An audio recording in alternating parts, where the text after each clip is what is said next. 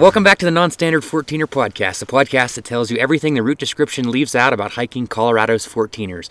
I'm sitting here watching the sunset uh, at the Cielo Vista Ranch, right, right by the, the trailhead of Cal- Culebra. Culebra? Yeah, Culebra. and Cielo Vista. Cielo Vista. yeah, Cielo Vista Ranch.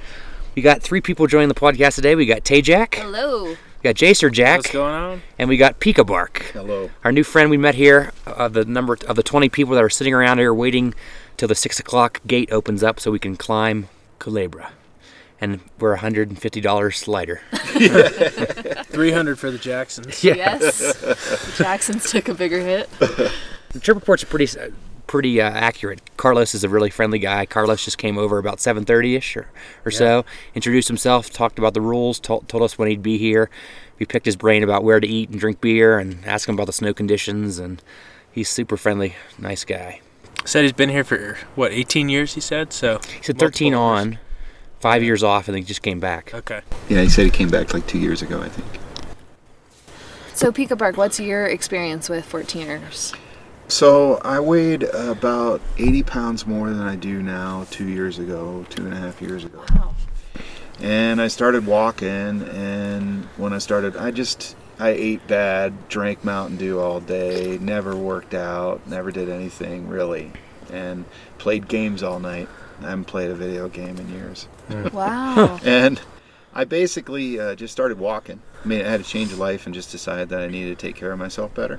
And then when I started walking and I lost a little weight, then everybody I knew was like, What are you doing? What are you doing? And I was like, I think I kind of need an answer, you know? Sure. And so I came up with I was either going to do a 5K or or climb a 14er, and I moved here from Florida, and you know about uh, five years before that, and uh, climbing a 14er sounded a whole lot more fun than running. I've always Yeah. hated running. I mean, Join the club. back in the day, I hated Amen. running then, you know. So, so uh, climbing was cool, and uh, so I, I I googled how do you climb a 14er and started with that, and then. Um, met some people through Fitbit, and Okay. they gave me some advice. And somebody told the gal said, you know, you should go climb Audubon first. That'll be a good introduction to you. Where's that? Mount Audubon is on the south side of, um, of Rocky Mountain National Park. It's not part of the park.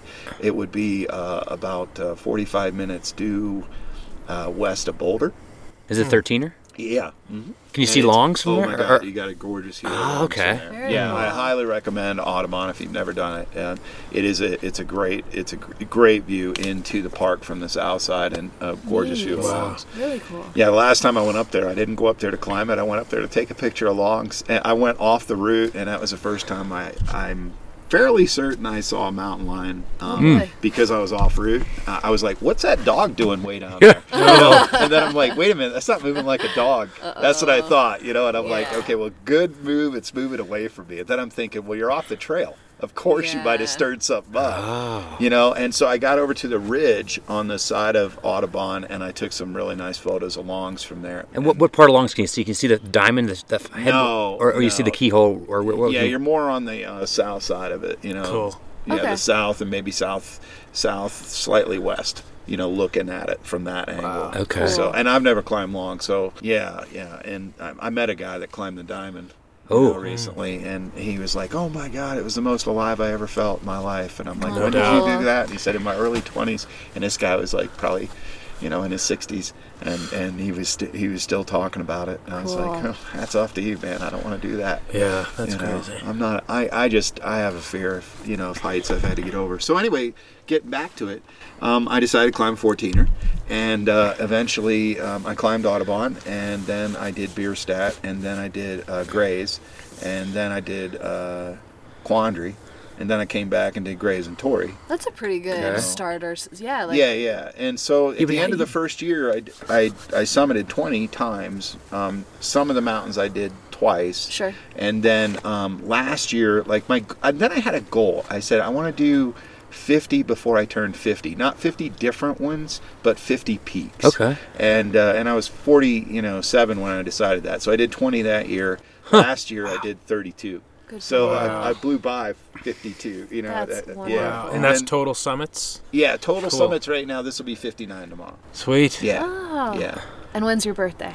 My birthday is December 30th, and, and December 30th, you know, I got a long time, and there's a lot of Yeah. summits between now. and then. Right, absolutely. Hundred. I have cool. like I made a list of what I still want to do, and I don't want to climb them all because again, I, I normally climb by myself. This is going to be a little bit different with all of us going at the same time, Right. and uh, it's almost I mean I almost feel like it's like a shotgun race. Yeah, we have to we were thinking All the right, same talk there thing. go.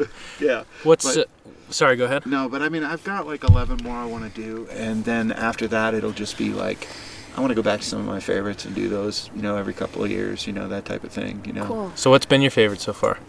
Yeah, people ask me that. I really, man, it's hard to say that. It really is hard to say. I absolutely have a uh, an inner love of Quandary. I have an inner love of um, of Grays and Torrey, and I have an inner love of Bierstadt. And I mean, those are the ones I've summited the most. Um, the DeCalibron's fun. I've done that twice. La, La Plata, gorgeous. You know, I mean, I don't know, man. They're all awesome all when you get up there. It, it depends on the circumstances. I mean, even a mountain like Sherman, that's an easy mountain to climb and everything.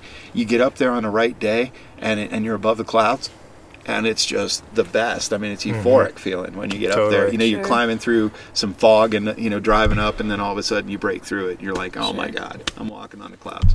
So. So that's amazing about the weight loss. I'm curious, was there a dieting component of that too, or is it just purely hiking? Okay, so uh, I can't outrun the fork, and I keep trying.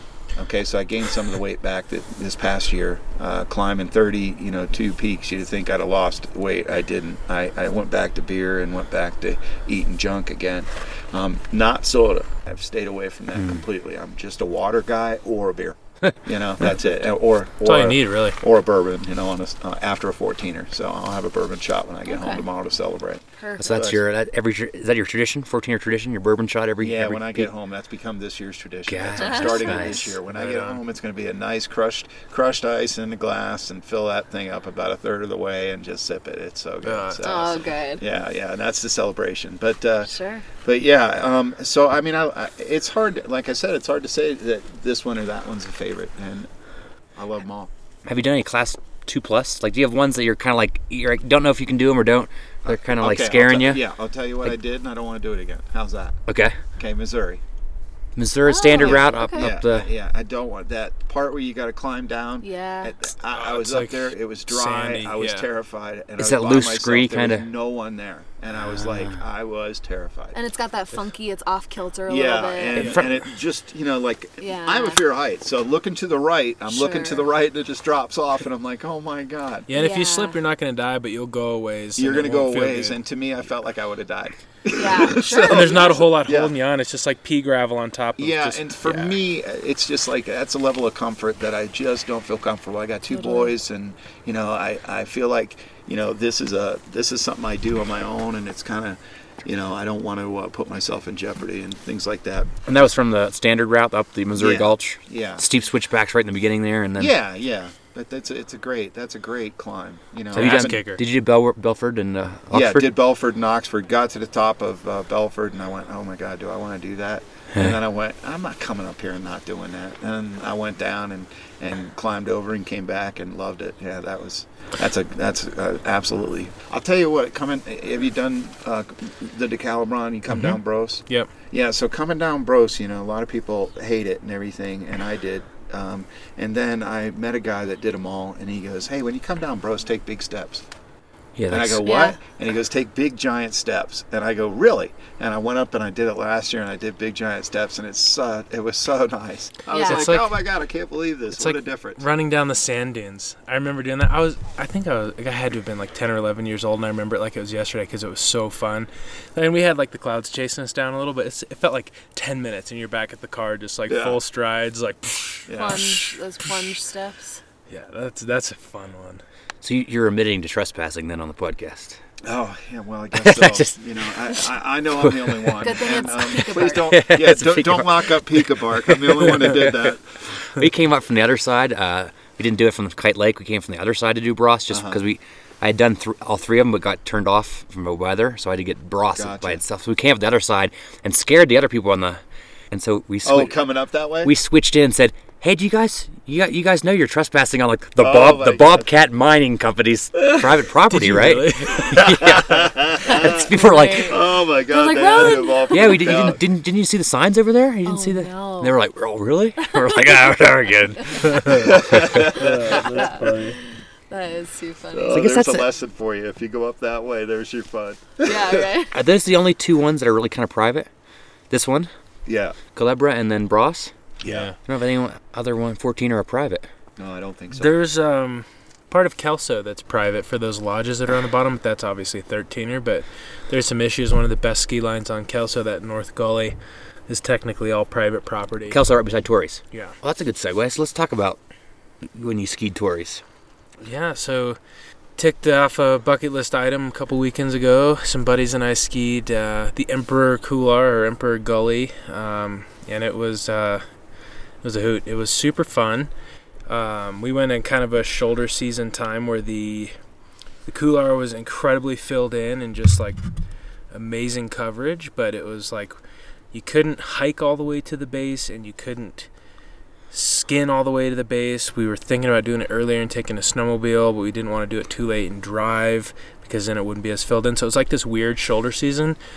Three really kind of high river crossings. So we actually hiked the first like mile or two in Crocs to do the uh, Oh. river crossing, which I wouldn't recommend. We finally just ditched the Crocs in the trees and did it in ski boots. Um, but it was like snowdrift dirt, snowdrift dirt.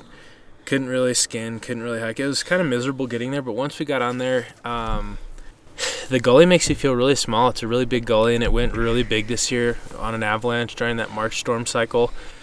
And it wiped out trees even like up the other side of the valley, a couple hundred feet up the other side of the valley. And so we put our skins on, and we were actually skinning over the top of like broken tree branches. Like it looked like. Um, like uh, garland that you put up for Christmas, just all across the valley floor.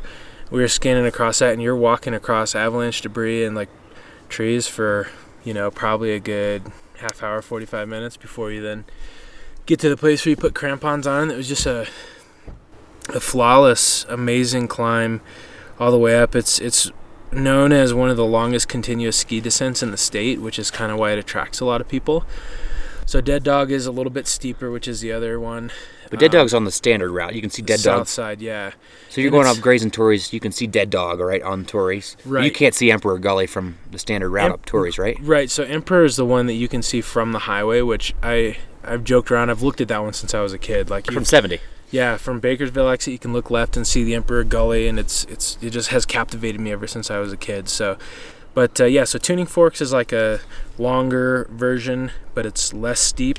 And then Emperor is kind of the the crown jewel of Torrey's. Um, you know, it's over it's close to four thousand feet of continuous descent. Wow. Um, and yeah, it was it was fun. The climbing conditions were beautiful. I think we were really up against some wet slide issues, and so we got a, a really early alpine start. And I think we overestimated that. And actually, the hazard that we found to be more prevalent was the ice. Um, the day that we climbed it, it only ended up being about a high of 60 in Denver, so it never really softened up. Um, a couple parties had the same issue. People dropped at like three or four o'clock in the afternoon and said it was the same thing. Um, I ended up actually taking a bit of a slide and had a pretty close call at the very top at the drop in. Had to self arrest before I flew into a pile of rocks and. Uh. Actually, there was a guy on ski on a snowboard that did the same thing after me. He hiked out and he was all bloody and his clothes were Ooh. torn up, and he did the same thing. And then actually on Facebook, like two days later, I was asking, "Hey, was it as icy for you guys as it was for us?" We dropped at 11:30, took a bit of a slide, and she's You like, started when? "Uh, we started before the sun was up, so 4:30 maybe. I think we were on the trail by five. Um, it took us a little while, and you know we hung out when we were putting crampons on and stuff. But that one was a little more than a thousand feet an hour just because of the stream crossings and stuff. But this lady actually commented, she's like, I did the same thing. I uh, like double ski jacked, like tomahawk down this thing. So Oh. it was the worst, worst day, worst conditions to do that. Um, but it was kind of either like go up against these wet slide issues or drop in a little earlier and mitigate the ice, which on skis is okay, but on a snowboard you've only got one edge, and when you lose that edge, Oh, you get ah, out of different. control really fast. So I heeled out. It was steep enough that I had- I was on my heel edge, and my boots actually is what made me lose traction because the boots came into contact with the snow before my edge could. Because of how steep it was. So then I slid out onto my butt and I was down about 100 yards within about six seconds. Self arrested. Um, With your ice axe. with my ice axe, I uh, the crazy part about snowboarding that I didn't even think. I mean, I've practiced this dozens of times, but you know, you're supposed to in a proper self-arrest position, dig your axe in and get over to your belly as fast as you can. You can't do that on a snowboard if you're on your butt. So I had to self-arrest on my butt, and I tore my pants open and all this stuff. But that was the first like 300 feet, and then we had 3,000 more feet of. You weren't spooked after that? Yeah, oh yeah, I was. but Man.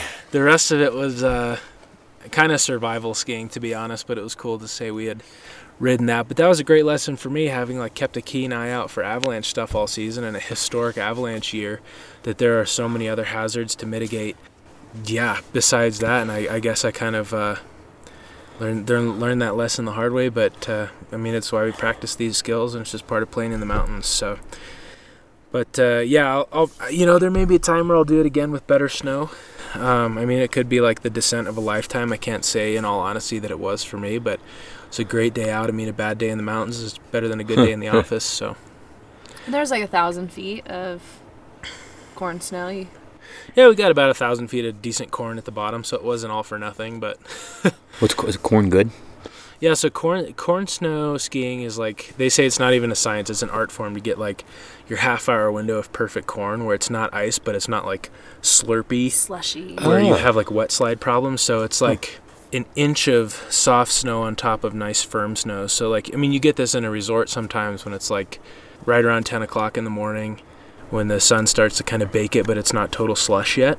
Okay. You know, in the resort slush is fine. It's fun to ski on and spray people with and all that. But in the backcountry, it can be kind of dangerous because you get wet slides. Oh, and wet slides like a moderate avalanche or what? Yeah, wet slides can even be like serious avalanches, but they move a little more slowly, um, and they're they set up like concrete. When they, I don't know if you've ever like hiked through a wet slide avalanche debris, but it's as hard as concrete. Like your crampons can't even penetrate it sometimes, and it's these. Um, at the bottom of Emperor, there were like Volkswagen Bug size, like chunks of debris and like pinwheels that were the size of a car tire. Wow. And some of the wet sides go all the way down to the ground, so it'll take the entire snow, the entire pack down. All Sometimes, the way to yeah. the ground it can. Not this time of year usually. Usually it's the surface, but yeah, I mean it, it certainly can. But the nice part is, as opposed to like a um, a dry avalanche or a slab avalanche or something that is a little more unpredictable, you can mitigate wet slides by the time of day that you start. But then you can way overshoot it like we did and be up against ice. So, but the consistency of that is like skiing on top of frozen mashed potatoes, or some people call it coral reef. Like it, it gets baked during the day, it slides, it sets up like concrete, and then it's like like pure coral reef. So it can be pretty terrible to ski on, Huh. which is what we found. But the line itself was flawless, and if you're an advanced skier that's comfortable in your steep skiing skills and snow climbing skills, it's the steepest snow I've ever climbed. I, I Climbed. Ice axe, crampons every step. oh full blown like all fours like you know yeah toward the top i think that i read this sounds a little steep to me but i read that top pitch is 52 degrees i don't know if that's true or not but uh, yeah it's the steepest snow i've ever climbed but you know i highly recommend the route if if you're a confident skier or snowboarder and i may give it another go when the snow's a little better so but the cool part is when you drop in off the top dead dog kind of goes down to the right and then you head straight toward the Kelso knife edge and then your line actually starts you drop in skier's left down past the knife edge And you, which do- is really you go back to a different trailhead, right? You couldn't go up Stevens Gulch and then drop El- Emperor. You could, but you'd have to be you'd be you could a lot of people do because you expose yourself to a lot of rockfall and hazard if you're spending time in the couloir so actually most people will go up Stevens Gulch and then just ski Emperor but we wanted to know what we were skiing because it's kind of an intricate web of couloirs so you can actually if you don't know what we wanted to know what we make were the wrong going down. turn. So we we climbed what we skied, um, and you actually drop in off the top, kind of off the knife edge. It's like a really cool little fun maneuver at the top. And where's So- the trail then? Where's the trailhead compared to Stevens Gulch? That's that fork where you know maybe a mile in from the Bakerville ex- Bakersville exit, it forks, and off to the right you go to the Grizzly Gulch, and that's where we parked. Was right at the fork. Okay. So, yeah, so that was fun, and uh, I actually personally have not done the knife edge, but I got to take a look at it and drop in on it with some snow on it, which was cool. But I, you've done the the Kelso yeah, I did the Ridge Knife Kelso. Edge, I right? did. I done Torreys a couple times. I did Kelso Ridge. I'd never done Class Three climbing, so I wanted a good introduction on using your hands a little bit and a little bit of exposure. There's a little knife edge section that you kind of got a butt scoot across at the very top, and uh, that was a really good kind of challenge for route, a little bit of root finding and Class Three climbing. I think a great introduction to someone who doesn't know if they can do Class Three. Probably similar to uh, maybe that ridge on Sneffels, Southwest Ridge. Oh, okay. I bet it's pretty similar, but there's no there's a knife edge on Kelso that's pretty exposed if if you don't like exposure. Wear a helmet. Oh yeah. Did you ever do Tajak Torreys? I did not. I did a very similar thing to what you guys did. Climb Gray is my first time, and I was with a college roommate, and she didn't have it in her, and I didn't feel right about jumping over to that by myself. So, um, just climbed back down. So I have not done Torreys. One of the few that I, there are a few front range ones that I still have. Yeah, we'll we'll go do Kelso Ridge on that one soon. That'll be fun. Yeah, since you have yeah a good introduction to Class Three. Yeah. It's That was- Sneffels. That was always I think Kelso or not Kelso. Um, Grays and Torreys is the one that I've probably repeated the most, just because when I was in middle school and high school with my youth group, we we do what was called the No Wimps trip, and yeah, it was real, it was a cool little. It was like a week or ten day, week long little church trip, and we'd go rafting and we'd go mountain biking. We'd camp at the sand dunes, and we'd always finish on our way back to Denver with a 14er, and it was always Grays and Torreys and and then after that, we'd go to St. Mary's Glacier with trash bags and be idiots and slide down the glacier. Back when there was a glacier with the trash bags. No ice axes, you know, no waivers, no nothing. Just a bunch of 13 year old kids being idiots. I think that's a big mistake though. People don't try to go slide without ice axes. We were on the, Chicago Basin for Exile Michiganders finisher, and people were glissading down Eolus, and a couple people tomahawked and got out of control. I thought they were gonna. I thought we were gonna watch people crash into serious rock. You know, not to sound morbid, but I like really think I would have not ended up well if I hadn't had an ice axe on Torreys. When I had to self arrest, I really saw the value. You know, sometimes I've even glissaded down Torreys with a trekking pole, and I'm not proud to admit that. You know, but that's been enough to break me going down that snowfield in the saddle. But I'll never try to glissade without an ice axe again after that experience. Like it's an incredibly valuable tool to have and know how to use. Right? You know, you got to know how to use it. Yeah, I did this uh, stupid second stupid mistake I did on Quandary was not not wearing cotton socks, and then I tried to glissade down some of the snows Halloween with a trekking pole and snapped the trekking pole Oh, and got wow. going fast, way, way faster than I thought I would get that quick. It is amazing how fast you get going on stuff like that. Well, and we've talked about that plunge step. The plunge stepping's great too. That could be fun. I, I did that on um, one of the peaks uh, in actually when we were in Norway, and the snow is soft enough, and there was this one little gully that went all the way down, and I was able to plunge step like the whole thing. And what took us hours and hours and hours to go up was super super quick coming down, just because we were able to plunge step through that soft snow, which was awesome. you can almost run down it. Yeah, it's amazing. And then if And you we eat, were laughing, and I mean, it was just a total hoot. if you eat it, then you, uh, you know if you're plunge stepping, ideally the snow is soft enough that if you eat it, you don't go anywhere. Exactly. Yeah, exactly. It's not icy or anything like that. Yeah, it's amazing. Do you check the conditions of that couloir? Like, do you bring an avalanche shovel and then like notch, do the notch or whatever? Or what, what do you do when you are worried about avalanche? Yeah, so that's more of a like a wintertime thing. Um, and usually I'll dig pits if I don't have a forecast to read um, or I want to verify a forecast. Uh, I don't feel, you know, I'm, I'm kind of strong with my, relatively strong with my knowledge in that, but not strong enough that I, w- I would think I know more than the forecasters, which we've got some of the world's best forecasters in Colorado. So I rely really heavily on the avalanche forecast. Um, this year they actually used donations. And shout out to the CAIC. Thanks for everything you guys do. Um, they Yeah, use they're they they use donations to extend their season of forecasting. I think through May. Usually they stop at May. Um, And so what's what, what's the website? Uh, uh, it's uh, av- what is it? Avalanche.colorado. Dot, just Google this Colorado Avalanche Information Center. C A I C. Yeah, and I I'm a nerd about it. I read it every morning like an old man does the newspaper during the winter, and it's fascinating to watch the cycles. And what of the metrics are they telling you? What, what are you looking at? Um, so the avalanche, um, you know, you can you can check like the, the snowfall, but I mean, you know, wind, weather, all that stuff. But I look at the avalanche problems and then like the you know the severity or the danger level um, on a scale of you know one to five, low to high. Um, and then kind of they, they write a nice little paragraph about here's what we're seeing, here's the problems to look out for. Is it a is it a deep persistent slab? Is it a wind slab? Is it a storm slab? And, and at what elevation? So, and at what aspect and what slope angle? So then you can kind of plan your weekend's tour. But you can also know more about the characteristics of the snow by like having read it weeks ahead of time. So, what, what's a slab then?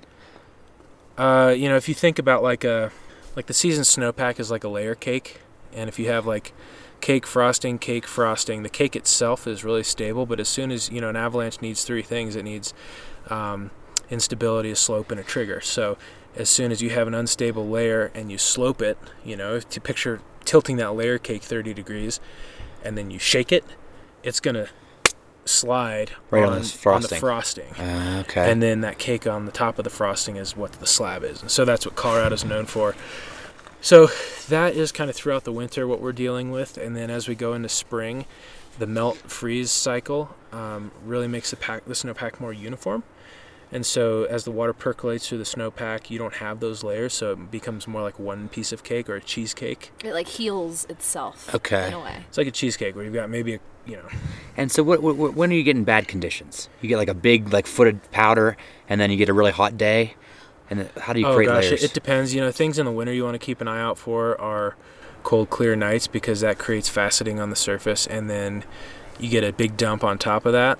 and so it creates a that's your hard layer, like a hard, like A hard, really Crust. weak. That's your yes, new- exactly. That's your new weak layer, and that's what you look for when you dig the pits is inconsistencies and and those layers. And if you go somewhere like the Pacific Northwest where they just have dump after dump after dump and it's wet and it's warm, it's just going to be a consistent cheesecake. But we have lasagna snowpack where it's so. Uh, then we're more, more risky then. we are. That's why all the best avalanche forecasters in the world come to Colorado is because we have a horrifically unstable snowpack every year. Hmm. Because we'll have long periods of time with no new snow where it's cold, clear nights all night. Wind, wind is terrible for avalanches, and then it will have a big dump on top of it, and all of a sudden we'll have three feet of fresh snow on top of a layer of ice or faceting or all these crazy weak layers. But as soon as all that heals, like when we did Emperor Gully, I would never do Emperor Gully. I'm not comfortable enough to do that like in the middle of winter because of deep persistent slabs that strike without warning. I, I prefer it to be a little more predictable avalanche problems they call it, where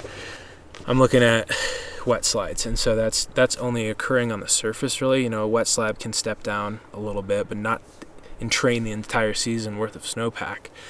Sometimes it's, it's always like it depends is the answer. Um, So know, what was the never March like? certainty, but March we had like a historic avalanche cycle. I think they tracked like 650 like major avalanches across the entire state in the first week of March, and we had what they call Black Thursday, where all elevations, all aspects were black, like five out of five danger, which they only reserve for like I've only seen it like once. And a black's season. the app thing, like the, like the bar or the, The legend they highest use. So the entire compass rose on all elevations was black, and there were still people that skied it, which is fine. You know, you can ski something that doesn't have a, a slope. You know, under 20 degrees. Under 20, so it- probably okay. So Not But steep enough that's- to slide, and un- above 45 is too steep to gather. So, like, there's there's debate about this. yeah, again, it depends. It depends. So, like, 20 to 45 degrees, 30 to 45 is like the magic sweet spot, and for avalanches. 38 degrees is statistically the, the and they're starting to sort of argue against this but what i've been taught is that 38 degrees is like the sweet spot where like 80% of fatal avalanches don't quote me on this somewhere in the ballpark of 80% of fatal avalanches trigger at 38 degrees or within 1 or 2 degrees of 38 so i mean for the 14er community if you're not skiing if you're hiking stick to ridges stick to things less than 20 degrees um, don't expose yourself to unstable slopes over 30 degrees because even on a high danger day, you know, don't hold me responsible for saying this, but you can go out and recreate safely on a high danger day. I've done it before. You just have to stick to slopes that you know are safe and understand what the forecast is calling for. If it's, you know, stay away from all north facing aspects above tree line over 30 degrees, you can hike up a south facing slope less than 30 degrees And what- safely. Are, sou- are south facing slopes safer? in the northern depends. hemisphere generally. Um, Why? Because they don't in the winter. They but get in the more sp- snow, sun. Yep, but so it heals the snowpack. But in the spring, then those become the riskier ones because then you're seeking out cooler, shadier slopes to avoid the wet slab problem. So it's kind of a seasonal thing. Ah. So, So- winter south is safer. Spring north is a little safer. Depending, yeah. I mean, But it's not. General. that's such a loaded question, but I would say like if you're if you're generalizing it, probably, um, yeah. And you know the the safest thing you can do is just keep it under 30 degrees and stick to ridges because then you you don't have What is 30 degrees? Is that like a blue or a black or what? On a 30 regular? degrees is steeper than you think it is. 30 degrees is pretty steep. Like the steepest, I, I actually looked this up the other day. I was curious. The steepest run at Copper, Copper Mountain, is the Patrol Chute, and it's 38 degrees, Oh wow. Okay. and it's a double black. So you know, but that 38 degrees is where you start like really smiling. Like in the backcountry, you're like ripping really nice turns and carrying some speed, and like there's a correlation that all the fatal avalanches happen at like the perfect slope to ski because one the volume of people skiing that slope but it's just you know it's it's a weird correlation but 30 degrees is um, you know probably a blue black a steep a steep blue um, i mean you can we had a blast we skied the whole first part of our season not going over 20 degrees I love 20 degrees. I can get some amazing low angle wiggles with 20 degrees. you know 20 degrees is something like union meadows at copper or you know the Spaulding bowl at copper may be 30 degrees like a good solid just like black bowl run okay. is about 30 degrees. So, yeah, I think the head wall at Crested Butte that you and I went down last season, you know, maybe in the 40 degree range, 38 to 40. That's, okay, that's helpful. Um, steep gullies at A Basin's 42, I think, at the steepest point. So, Unfortunately, my battery's going to die, so let's just call that our first trailhead talk, and we'll go ahead and go to bed and get some sleep to try Culebra in the morning. Thanks for listening.